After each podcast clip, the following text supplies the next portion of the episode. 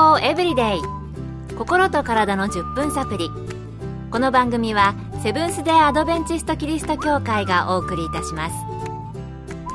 皆様お元気でしょうか？森田美恵です。今日もあなたやあなたの大切な人の心と体の健康に役立つ情報を短い10分間にぎゅっと詰め込んでお届けします。なおこの番組は健康情報番組で医師のアドバイスや治療に変わるものではなくすでに投薬を受けている方病院に通われている方はかかりつけの医師の指導のもとこの番組の情報も参考になさってください。突然ですが禁酒の日ってあるのをご存知ですか？1月16日だそうです。禁止の日が1月16日に定められたのは、1920年1月16日にアメリカで施行された禁酒法に由来しているそうです。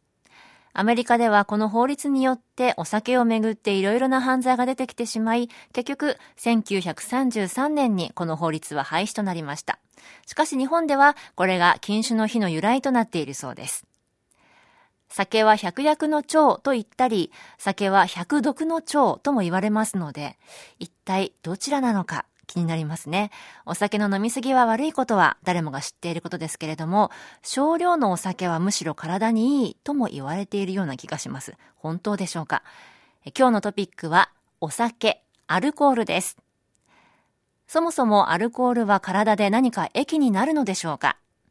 今回は日本禁煙学会理事総務委員長、薬剤師で健康教育の講師として長年働かれている宮崎京一さんにお話を伺いました。アルコールはエタノールとして体内に入ると肝臓でアルコール脱水素酵素によって分解されアセトアルデヒドになりますその後アセトアルデヒド脱水素酵素によって酢酸となり無毒化されますカロリーは 1g あたり約7キロカロリーと言われていますが、ビールは度数が少ないですが8キロカロリー以上あるので気をつける必要があります。また、アルコールにはカロリーはあるのですが、栄養素は少ないので、エンプティーカロリー、すなわち空っぽのカロリーなのです。アルコール飲料の問題ですが、胃で20%ほど吸収され、あとは小腸上部で吸収されるのですが、分解するのに時間がかかるということをあまり意識する人が少ないです。1時間ですと男性で 9g、女性では 6.5g を分解します。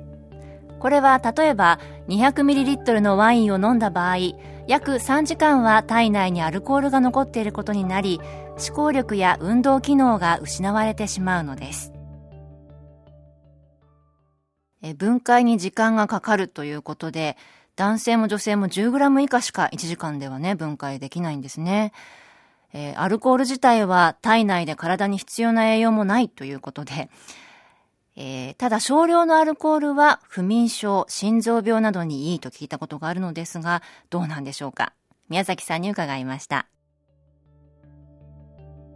アルコールの研究は昔から多くの学者が手掛けていますが、依存性のある薬物であるエタノールは残念ながら少量でも害があることが最近の調査で判明したのです。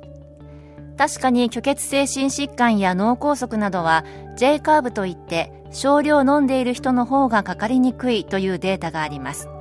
しかし、その少量というのは 20g 以下なのです。すなわち、アルコール度数5%の缶ビール1本程度で、それだけで我慢できる人はもともと節制している人なのです。ただし少しのアルコールが体に入っても血液はドロドロしてきますし血圧は上がる脳の萎縮が始まるということから考えますとリスクは確実にあるということになりますまた同眠剤としてお酒を飲む人がいますがレム睡眠を妨げたりして質の良い眠りはできないのですということで、アルコールは少量でもリスクは確実にあって、また睡眠の質の面から考えてもあまりおすすめではないということのようですね。また、未成年は飲酒禁止とされていますが、大人の体には良くて未成年の体には悪いということでしょうか。また、妊娠するとお酒は飲まないようにと言われますが、どうしてなんでしょう？大人の妊婦には良くて胎児には悪いということなのでしょうか？引き続き、宮崎さんのコメントです。日本では1922年に未成年者飲酒禁止法が茨城県出身の根本翔衆議院議員の提案でなされ成人にならないと飲酒できないことになりましたもともと徴兵検査の不合格者を減らすためというのがきっかけでしたがこれが禁煙と並んで日本人の寿命を延ばす要因となったのです。飲酒は大人や未成年に限らず事故や怪我を多くする原因になり脳の萎縮を起こすことも知られています。また妊娠中に飲酒をすると胎児にアルコールは吸収されいわゆる乳幼児アルコール症候群という心臓疾患や知能の発達の遅れなどの障害をもたらします。毎日一杯のお酒でも影響が出るケースがあると言われています。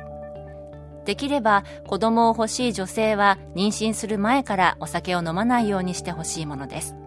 男性も精子の奇形や勢力減退にもつながりますので飲まないに越したことはありません。